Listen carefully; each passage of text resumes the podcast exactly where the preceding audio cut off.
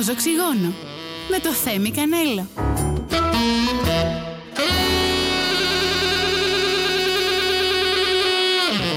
Hey girlies, Θέμης Κανέλος εδώ πέρα, ή αλλιώς Θέμικον. Αν έχετε μικρά παιδιά, αν είσαστε κάτω 15, εμείς εδώ πέρα λίγο βρίζουμε, οπότε be aware κάπως.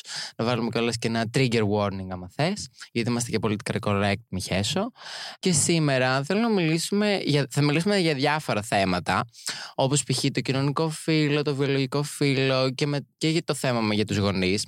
Αλλά πριν πάμε τώρα στα πιο σοβαρά, θέλω λίγο πρώτα να πω τον πόνο μου. Μπορώ, μου επιτρέπετε; Θα πω ότι μου λέτε αυτή τη στιγμή ναι και θα πω εγώ τώρα τον πόνο μου. Ο πόνος μου είναι ότι έβγαινε με ένα παιδί το οποίο περνάμε πάρα πολύ ωραία, πάρα πολύ καλό παιδί κτλ. Βέβαια, να πω ότι ήταν λίγο cringe.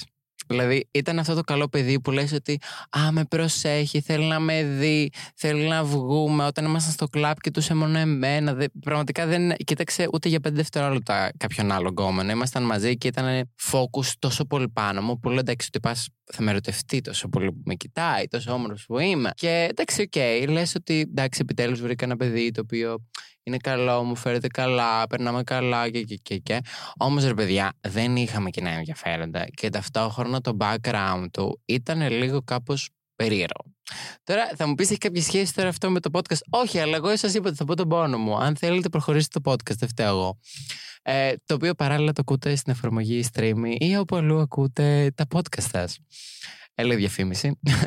Τέλος πάντων. Και όπως σας είπα, ότι δεν έχουμε κοινά ενδιαφέροντα και είναι ένα από τα σημαντικά πράγματα. Δηλαδή το να μπορείς να βγαίνεις με έναν άνθρωπο και να μην κουράζεις συζήτηση. Γιατί βγαίνετε και λέτε εν τέλει τα ίδια και τα ίδια και τα ίδια και τα ίδια. Που εν τέλει αυτό κατέληξε να γίνει.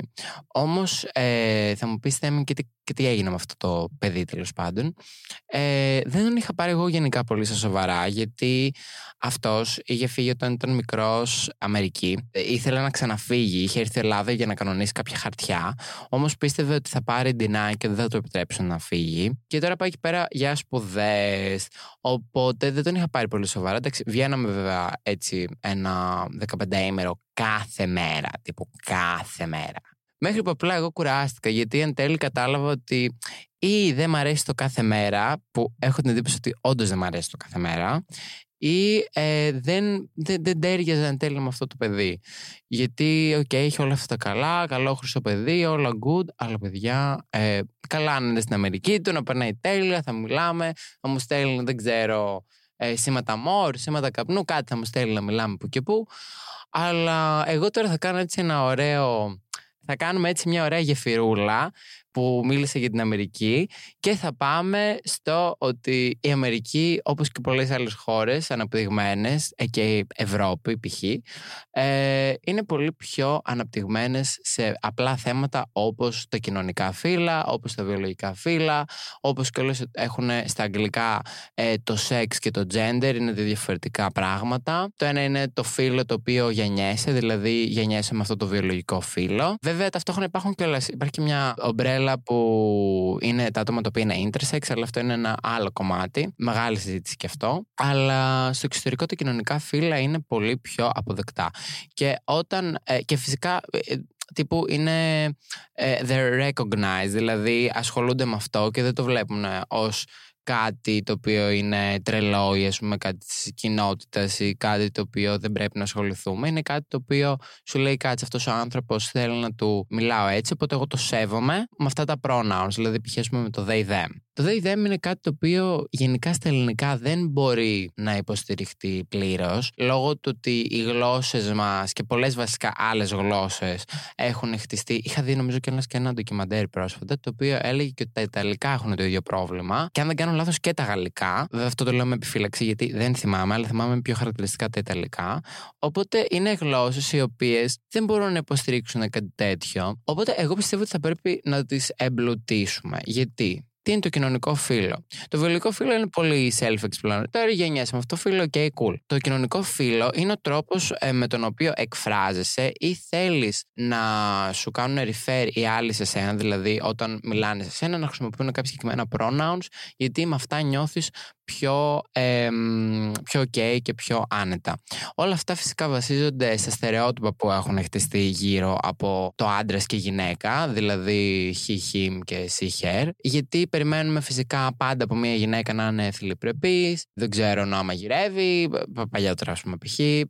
Ακόμα υπάρχουν Μιλάμε κιόλα ιδέες, μην κρυβόμαστε και πίσω από το δάχτυλό μας. Ακόμα υπάρχουν γυναίκες που μεγαλώνουν τα κορίτσια τους και λένε Ναι, πρέπει να μάθεις να μαγειρεύεις για τον άντρα σου, να βρεις έναν καλό άντρα, να παντρευτείς να κάνεις παιδιά. Οπότε όλα αυτά τα στερεότυπα, ενώ θέλω να πιστεύω ότι έχουν φύγει, δυστυχώς δεν έχουν φύγει και ζουν ακόμα βαθιά σε αυτή την πατριαρχική ελληνική κοινωνία, που τόσο βαθιά συχαίνομαι, όσο και να αγαπάω την Ελλάδα, αυτή την κοινωνία και αυτή την πατριαρχία τη συχαίνομαι. Κάθε φορά που το σκέφτομαι, απλά μου έρχεται μια τάση για μετό. Οπότε υπάρχουν ακόμα οικογένειες που υποστηρίζουν και, ε, και βασικά μεταλαμπαδεύουν, αν δεν κάνω λάθος, αυτή είναι η λέξη, ε, τις γνώσεις τους, αυτές που πήραν και τις σκέψεις τους και τα στερεότυπά τους και, και, και, και που πήραν από τις προηγούμενες γενιές, τα σπάστηκαν οι ίδιοι και τώρα προσπαθούν και όλες να τα περάσουν, ενώ είμαι πολύ σίγουρος ότι περισσότεροι από, αυτοί, από αυτούς είναι δυστυχισμένοι, ε, προσπαθούν να περάσουν αυτή τη δυστυχία και αυτή την αηδία της πατριαρχίας και στα παιδιά τους γιατί θεωρούν ότι αυτό είναι σωστό. Το σχόλιο σχετικά με το ότι είναι δυστυχισμένοι το πήρα από, δεν θα πω που ακριβώς, αλλά έχω ένα συγγενικό πρόσωπο, να μην λέμε κιόλα ονόματα, δηλαδή τι, τι συγγένεια έχουμε, αυτό εννοώ. Και ενώ ποτέ δεν μου έχει πει ότι είμαι θύμα της πατριαρχίας, γιατί δεν μπορεί να αντιληφθεί τι είναι θύμα της πατριαρχίας, όσο και να κάτσω να τη το εξηγήσω, όσο και να έχω προσπαθήσει. Φαίνεται από τις πράξεις της, από τη στεναχώρια της, από όταν θα με πάρει τηλέφωνο και θα μου πει το πρόβλημά της και θα κάτσω να την ακούσω. Πάντα όλα ξεκινάνε από την πατριαρχία. Δηλαδή, υπάρχει άτομο στη ζωή μου, στην οικογένειά μου, που ενώ δεν ήθελε στην πραγματικότητα να κάνει παιδιά ή να κάνει οικογένεια, και είναι πάρα, πάρα πολύ ξεκάθαρο από το πόσο πολύ ε, στεναχωριέται για κάποια πράγματα τα οποία είναι, ε, είναι, είναι απλά η πατριαρχία. Δηλαδή, έτσι είναι το. Ε, πώς να το πω, δεν ξέρω, η βίβλος πατριαρχίας, δεν ξέρω πώς να το εξηγήσω.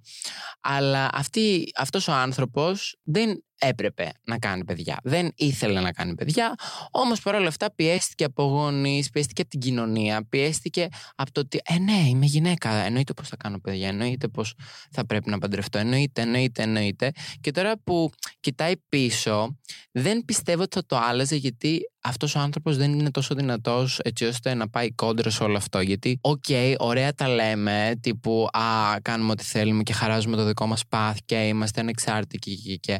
Όμως αυτό, τα άτομα τα οποία όντως το έχουν κάνει, είναι παιδιά πολύ δύσκολο. Γιατί σημαίνει ότι πας κόντρα πέρα από όλη σου την οικογένεια που σου λέει ότι Α, πότε θα παντρευτείς, πότε θα κάνεις οικογένεια, πότε θα μας φέρεις έναν ωραίο άντρα, σε μπορεί να μυθεί κανένα άντρα. Ταυτόχρονα πρέπει κιόλας να αντιμετωπίσεις και την κοινωνία που σε κρίνει. Δηλαδή, τι σημαίνει αυτό. Ένα, ας πούμε, πολύ ατυχές αν θέλεις τουλάχιστον σχόλιο, μπορούμε να κάνουμε σε μια γυναίκα όταν είναι κοντά ίσως στα 30 της. Αχ, άντε, πότε θα παντρευτείτε; Αχ, άντε, πότε θα κάνεις παιδιά; Ε, γιατί; Δε, δε, γιατί; Μπορείς απλά να ρωτήσεις, έχεις σκεφτεί ποτέ να κάνεις παιδιά; Το καταλαβαίνω την περιέργεια. Καταλαβαίνω το. Βασικά δεν καταλαβαίνω την περιέργεια, αρκεί μόνο αν είστε φίλοι το καταλαβαίνω. Που, OK, okay, τι θα πείτε, κάτι πρέπει να συζητήσετε κι εσείς. Μην κάνεις αυτό το πράγμα το ότι ε, εννοείται πώ θα κάνεις παιδιά, απλά το θέμα είναι το πότε. Δηλαδή, εννοείται πώ θα παντρευτείς, αλλά το θέμα είναι το πότε. Δεν είναι τύπου έχεις σκεφτεί ποτέ να παντρευτείς ή έχεις σκεφτεί ποτέ να κάνεις παιδιά. Είναι το ξεκάθαρα ότι θα το κάνεις, γιατί αυτό μας λέει η πατριαρχία, αυτό μας λέει η κοινωνία, αυτό είναι κοινωνικά αποδεκτό. Και εννοείται πως περιμένω από σένα να ακολουθήσει αυτά τα συχαμερά και παλιακά πια πλέον στερεότυπα. Εντάξει, η, γενικά σε όλο αυτό οτιδήποτε θηλυπρεπή πέρα από τις γυναίκες, δηλαδή ακόμα και άντρες οι, οποίες, οι οποίοι ε, έχουν μια θηλυπρέπεια, μέσα σε αυτό είμαι και εγώ φυσικά. Γενικά η θηλυπρέπεια και οτιδήποτε γυναικείο αντιμετωπίζεται την κοινωνία και φυσικά αυτό φαίνεται κιόλας και στα κοινωνικά φύλλα. Αλλιώς ίσως και να μην υπήρχαν τόσο πολύ αυτά τα pronouns κτλ. Γιατί όταν ένα βιολογικό φύλλο ε, δεν είχε βαρύτητα τόσο μεγάλη όσο Το ότι, α, περιμένω από σένα να είσαι, ξέρω εγώ, επειδή είσαι αγόρι να, να πηγαίνεις και να παίζεις ποδόσφαιρο. Ή επειδή είσαι γυναίκα, περιμένω να μαγειρεύεις καλά και να παντρευτείς. Άμα δεν υπήρχε αυτή η βαρύτητα, ίσως κιόλας να μην είχαμε ανάγκη τα κοινωνικά φύλλα. Όμως αυτό θα ήταν μια ουτοπία και δεν ζούμε σε αυτή την ουτοπία, δυστυχώς. Οπότε τα κοινωνικά φύλλα και γενικά, για να επιστρέψω κιόλας σε αυτό που ήθελα να πω, η θηλυπρέπεια και γενικά οτιδήποτε γυναικείο, όπως προανέφερα, είναι αυτό το οποίο πάντα ε, σε αυτή την κολοκοινωνία που ζούμε καταδικάζεται και ε, ε, μιλάμε το έχουν, είναι, είναι μετικό. Είναι μετικό. Γιατί βλέπουμε μία πράξη, π.χ. το Squid Game. Όλοι το έχουμε δει, εντάξει, όλοι. Περισσότερο το έχουμε δει. Έχει παίξει παντού. Ε, είναι number one στο Netflix και, και, και, και, και. Αυτό ε, που είδα χθες ένα βίντεο από μία κοπέλα η οποία είναι η Κριστέν Λιό, αν δεν κάνω λάθος, έτσι τη λένε καλώς και στο ε, YouTube. Είναι Ελληνίδα που κάνει βίντεο στα αγγλικά. Γενικά μου αρέσει πάρα, πάρα πολύ η φιλοσοφία και γενικά μου αρέσει το βίντεο της. Ένα τέλος πάντων βίντεο που είδα εξηγούσε το ότι όσοι έχετε δει τέλος πάντων το Squid Game, μην κάνω spoiler, αλλιώς προχωρήστε το λίγο το podcast, αν θέλετε να το δείτε πραγματικά. Αλλιώς εντάξει, καθίστε. Εξηγούσε πως ο άντρας, δηλαδή ο πρωταγωνιστής, αυτός που στην αρχή ήταν κακός πατέρας, που έκανε το gambling, που έπαιρνε λεφτά από τη μάνα του και τύπου ε, τα χαλούσε σε στοιχήματα και, και, και, και, και, και έκανε όλες αυτές τις κακές πράξεις. Είχε μπλέξει σε καυγάδες, πήγαν να του πάρουν τύπου τα όργανα για να ξεπληρώσει. Πάρα πολύ άσχημα πράγματα. Ταυτόχρονα φαίνονταν ότι έκανε κάποιες, κάποια false claims ε, στην κόρη του. Ότι «Α, εγώ του χρόνου θα έρθω να, ε, να σε δω και να σου πάρω καλύτερο δώρο και, και, και του χρόνου και του χρόνου και του χρόνου». Πράγμα το οποίο δεν συνέβη ποτέ, γιατί για ένα χρόνο φάνηκε ότι δεν ασχολήθηκε ποτέ με την κόρη του. Πράγμα που απ' τη μία και κάπως understandable γιατί εντάξει, είχε βιώσει πολύ άσχημα μέσα σε αυτό το Squid Game. Παρ' όλα αυτά αυτός επέλεξε να πάει. Θα μου πεις εντάξει δεν όμως ήταν αναγκασμένος γιατί αλλιώς τι θα έκανε. Ξέρω εγώ να μην έμπλεκε.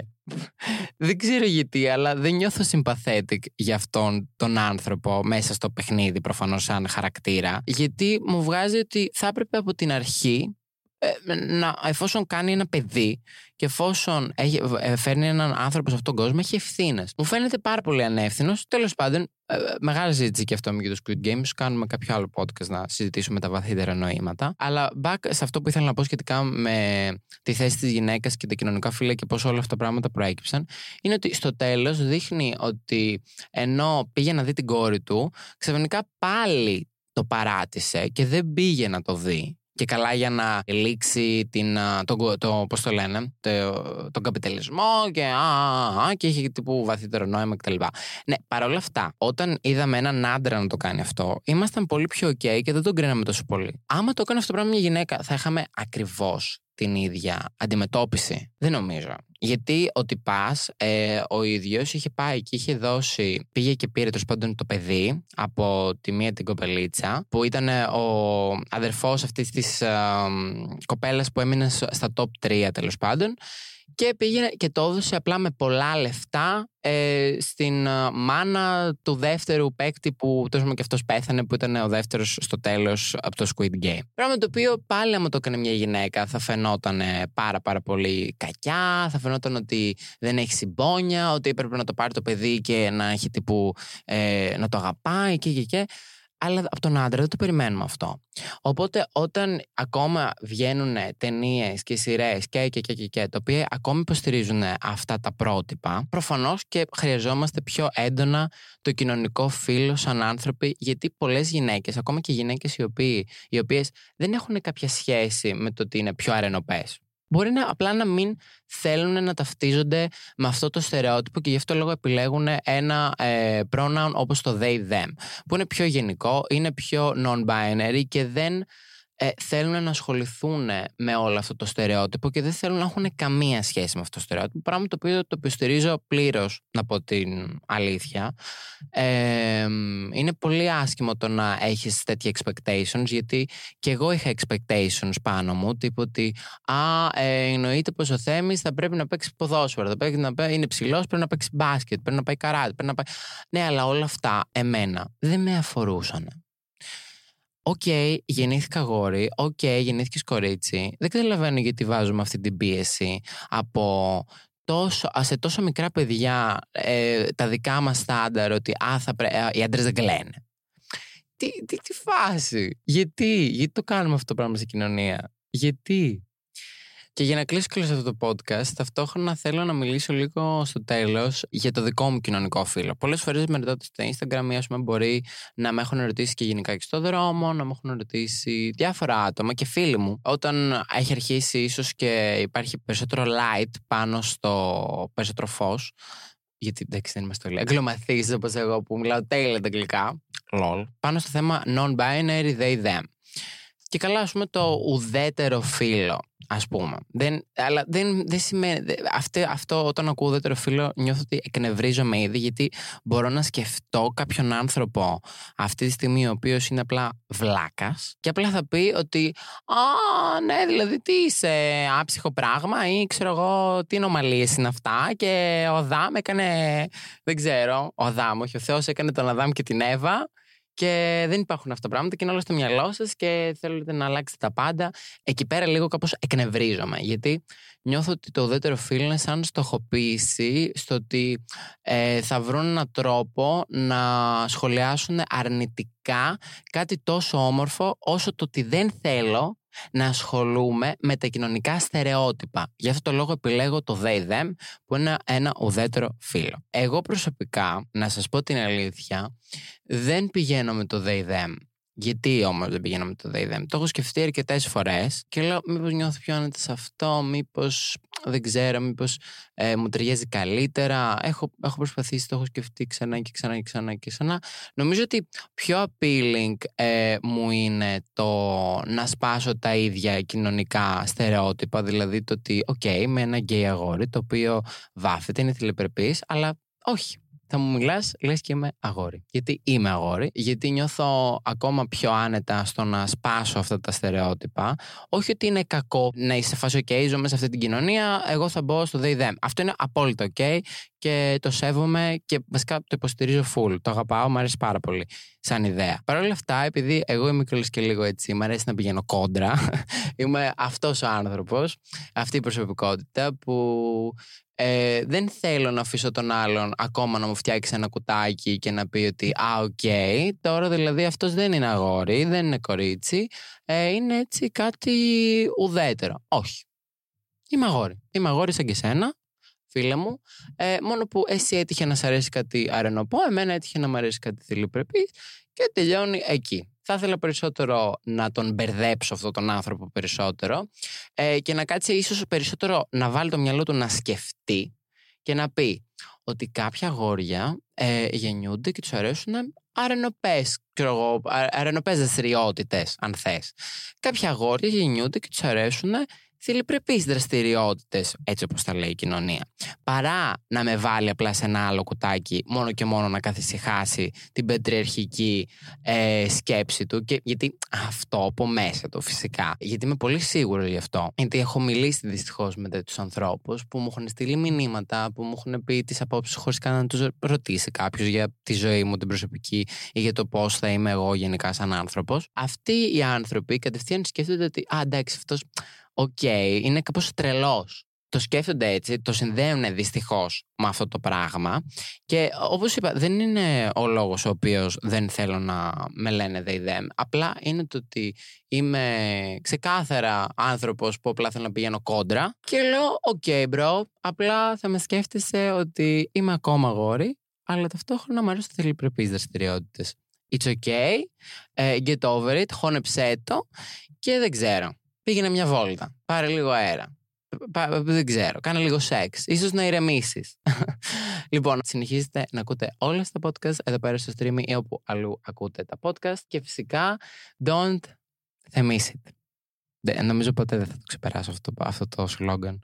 Αυτά. Φιλάκια πολλά. Bye.